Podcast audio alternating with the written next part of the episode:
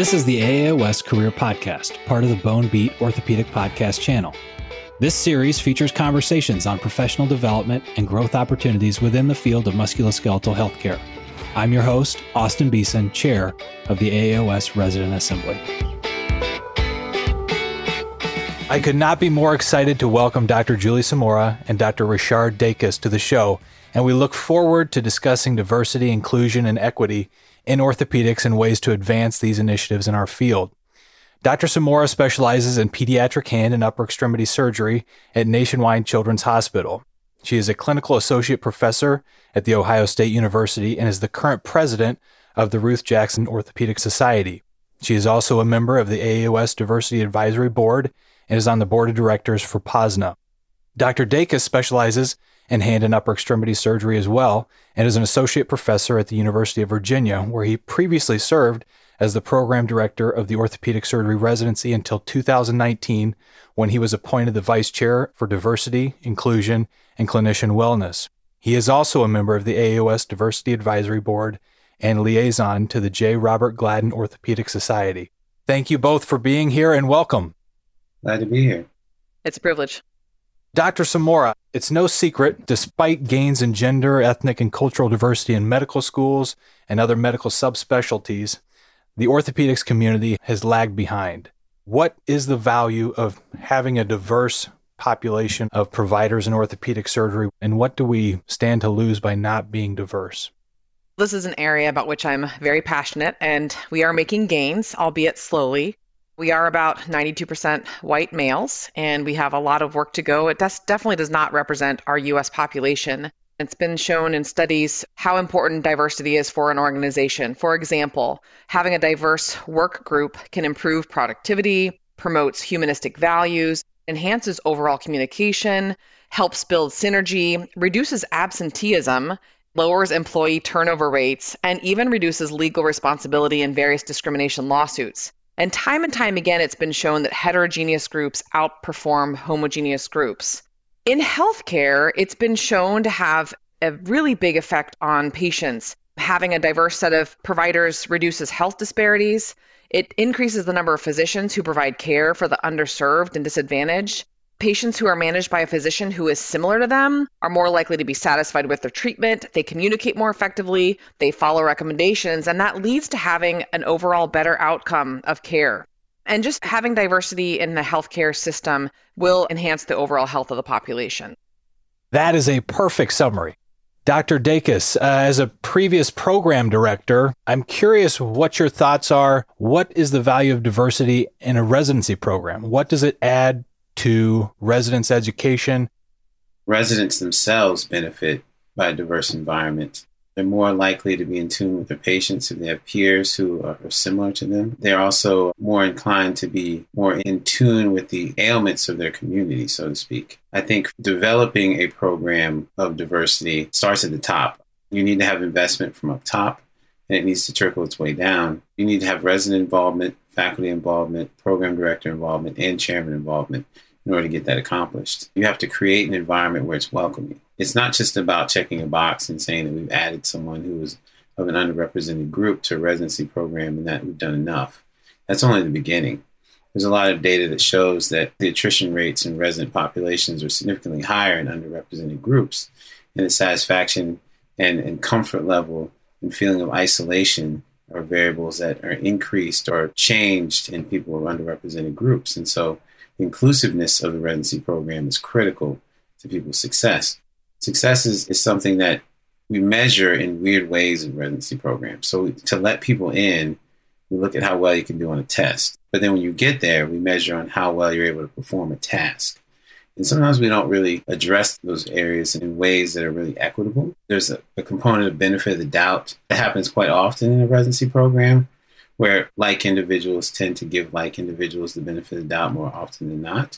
The other thing I'll say is that having faculty members that look like the resident population tends to foster diversity as well. So the more women you have in the faculty, the more likely women feel, to feel comfortable training in your program.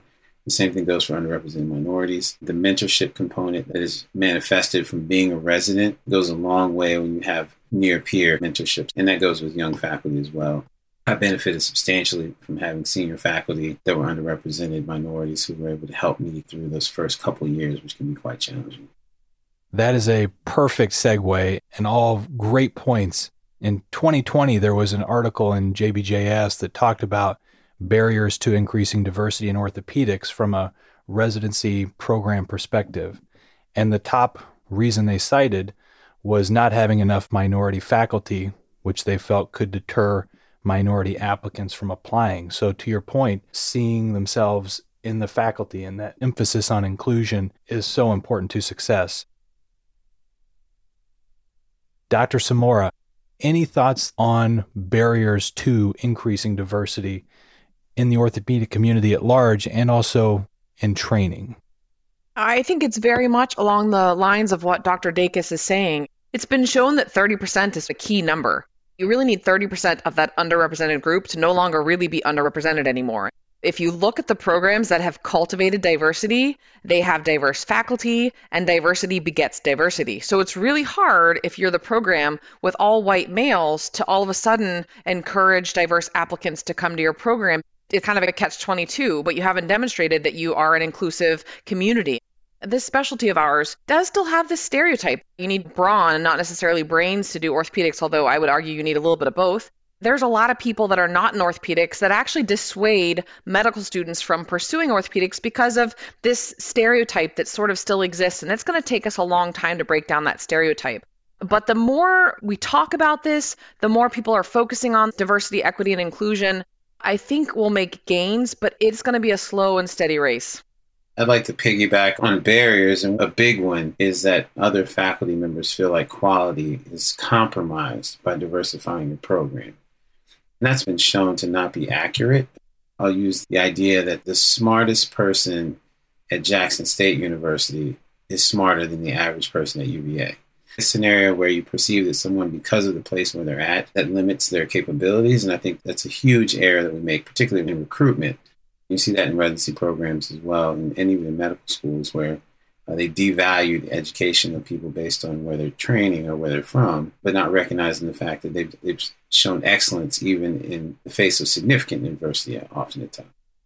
You bring up a good point. If you look at the actual application process, it is really filled with biases. We look at numbers, we look at the prestige of the medical school, we look at AOA. We don't really have a great way to look at grit. So, for someone that's working two jobs while also going through med school, while also taking care of their mother, while also being the sole breadwinner for their family, where does that go in the application process? So I think there are certainly ways we can really make an application more holistic, but right now we still are sort of in this box. We need to start thinking outside of the box. I completely agree. One of the points that you both made is that you've had mentors in the past that have helped you get there. Mentors can, in many ways, help break down some of these barriers. Dr. Dacus, can you talk to us about the importance of mentorship and its role in increasing diversity in our field? The first thing is if you can see it, you can be it. So seeing someone who is doing something that you may have never even thought you could do is a start. The second is uh, someone who's already taken the bumps and bruises. My father used to say that all the time. He's taken all the, the bumps and bruises and just so I don't have to. And the other aspect of it is the introduction component of showing you the way, so to speak, showing the way to get through it. Residency is challenging having someone who can show you a way to get through that difficult time is, is important. And then having someone who can introduce you to research, other opportunities, show that allyship, or the, even that sponsorship that you really need to be able to succeed. Junior faculty in particular, when I first started in practice, my senior partner has done everything to help facilitate my career. And as he's gone up, he's allowed me to come up with him. That, that long lasting aspect of mentorship is really important as well.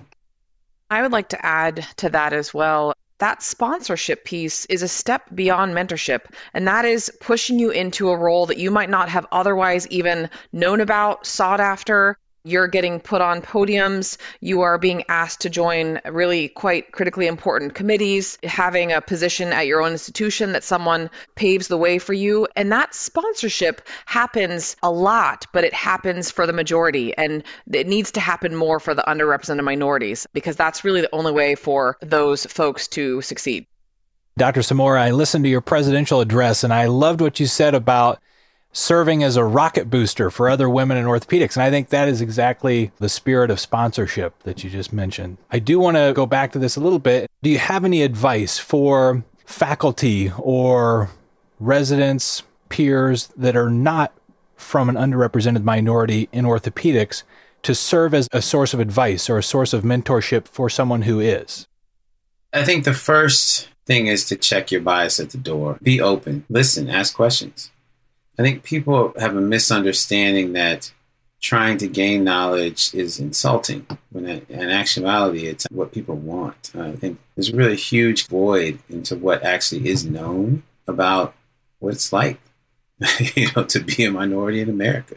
A lot of information people get, they get on television through some sort of media outlet that may not necessarily be indicative of that individual. You see it when people walk down the street. You see it when you take care of someone from a community where they have no underserved minorities. Their perception of you is based on something they've seen and they don't know you at all. The first step is really trying to get to know that person, get a real understanding of where they come from, what's going on. They may actually be very similar to you in almost every way, except for how they look. The presumption that someone who's an underrepresented minority comes from a poor background is not necessarily accurate. The second thing I think is to at least have a little bit of insight into what's going on in America and ask questions and be comfortable asking questions about things that you don't know and be comfortable listening and learning. Obviously, 2020, there was a lot going on.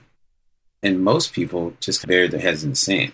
People weren't having conversations. And that actually made it worse. It makes it more awkward when you walk in a room and literally the night before something's happened, it's been pretty tragic in America and people act like nothing happened. That's almost the worst scenario you can walk into for as an underrepresented minority. The, the openness and the willingness to listen and learn is important. And you may not agree with everything that someone has to say, but listening to them, I think, is a good start.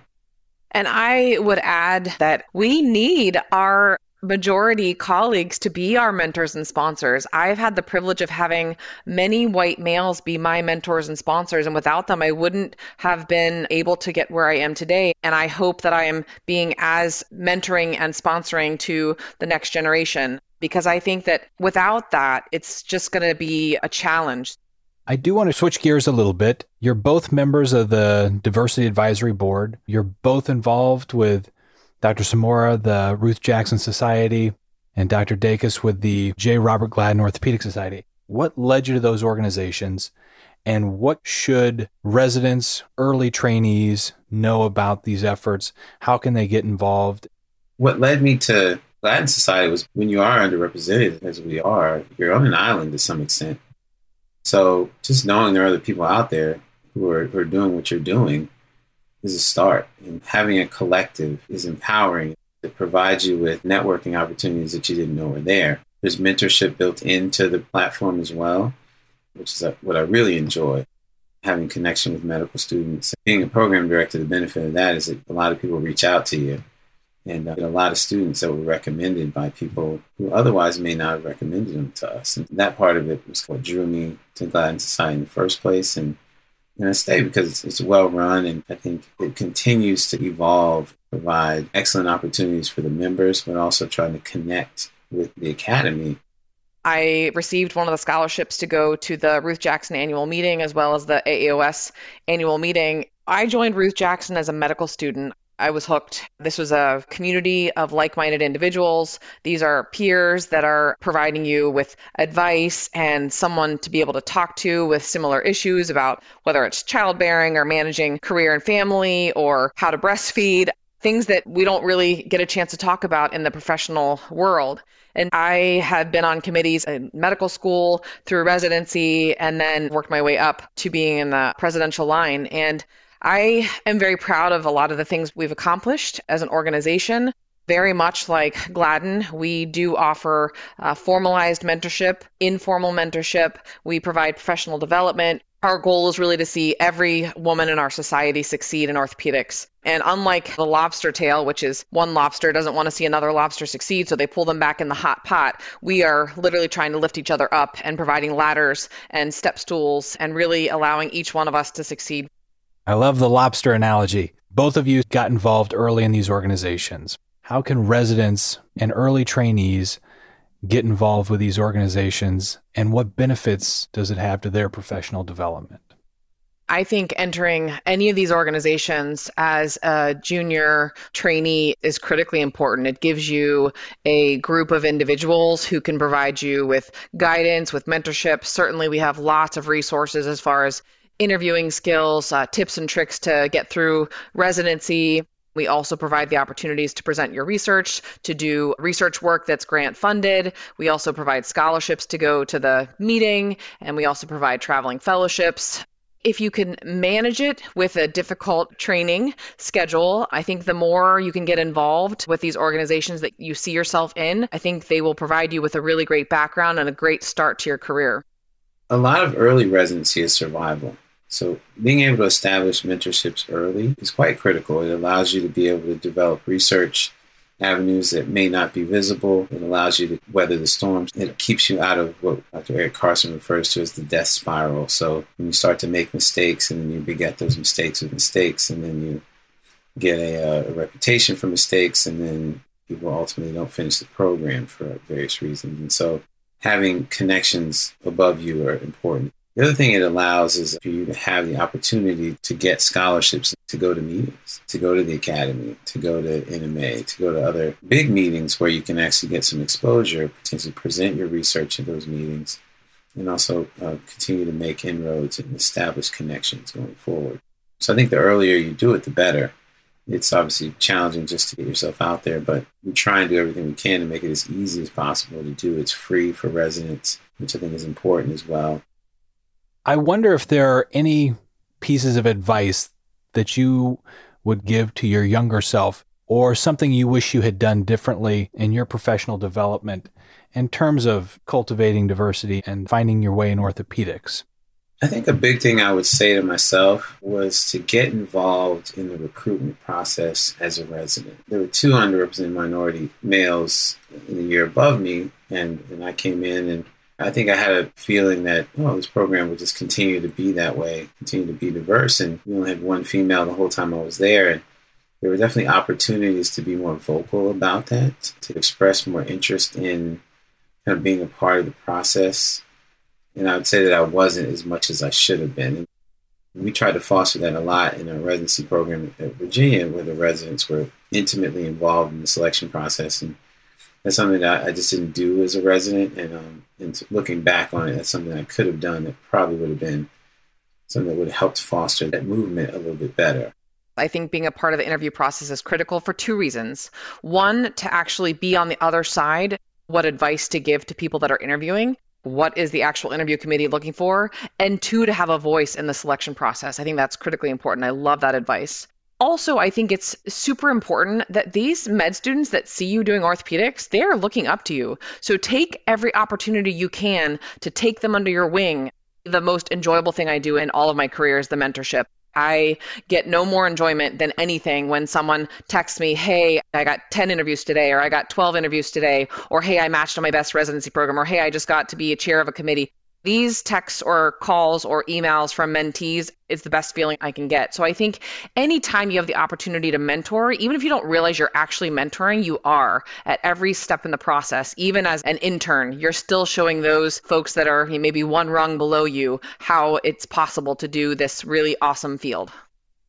This is a topic we could talk for hours and hours upon. Any thoughts, anything that we didn't talk about that you want to have included? To students, residents, early career, you do have a voice. The more that you engage in the process, the more likely you are to see change. You sit back and expect someone else to do it, you end up getting disappointed quite often. The more vocal and the more active that people are at a younger age or a younger stage in their career, the more important. And obviously, we, we recognize that there are limits to that as a resident, there are limits to how vocal you can be because you're just trying to get through. As a junior faculty member, you're obviously trying to toe the line, so to speak, to promotion. So there are elements of it where it's a challenge, but the more educated that you can become in the matter, I think is important. Anyone who's on a committee, you should get educated on what that committee is about. Really try and learn some things and take advantage so that you gain a little bit more than what you came in with. I am optimistic for our future We are talking about things that we never talked about before. I have had complete strangers reach out to me about some of the articles that have been written in AAOS now, saying I never thought that we would be talking about LGBTQ issues, about racism, about breastfeeding, about same sex marriage. That's the first step. And we have some really dynamic folks that are leading the way. We've got really great organizations, whether it's Gladden or AOA or the Academy or Ruth Jackson or ALOS or uh, Black Women Orthopedic Surgeons. We just have some really great organizations. And just putting a plug in, we're crafting a new LGBTQ organization for orthopedics. So I think that there's a lot of positivity moving forward. Uh, it's going to take some time, but we've got some great leaders and we've got the next new generation that are really pushing the envelope.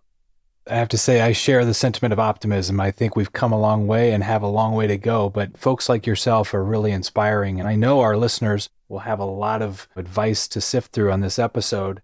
I want to thank you both for being here. This was really insightful and uh, encouraging, I think. Dr. Dacus, I do want to mention a quote that I read in an AAOS Now article that was recently published that you said that diversity means there are differences and inclusion means that those differences have value. I thought that was a perfect way of looking at that. And I hope that this episode sparks conversation, which is critically important to this topic. Thank you both for being on the show. Thank you for listening to this episode of the AAOS Career Podcast, part of the Bone Beat Orthopedic Podcast channel, with production and sound design by Mission Based Media. For more information on this topic and to hear other conversations on professional development, please visit aaos.org forward slash the bonebeat dash career.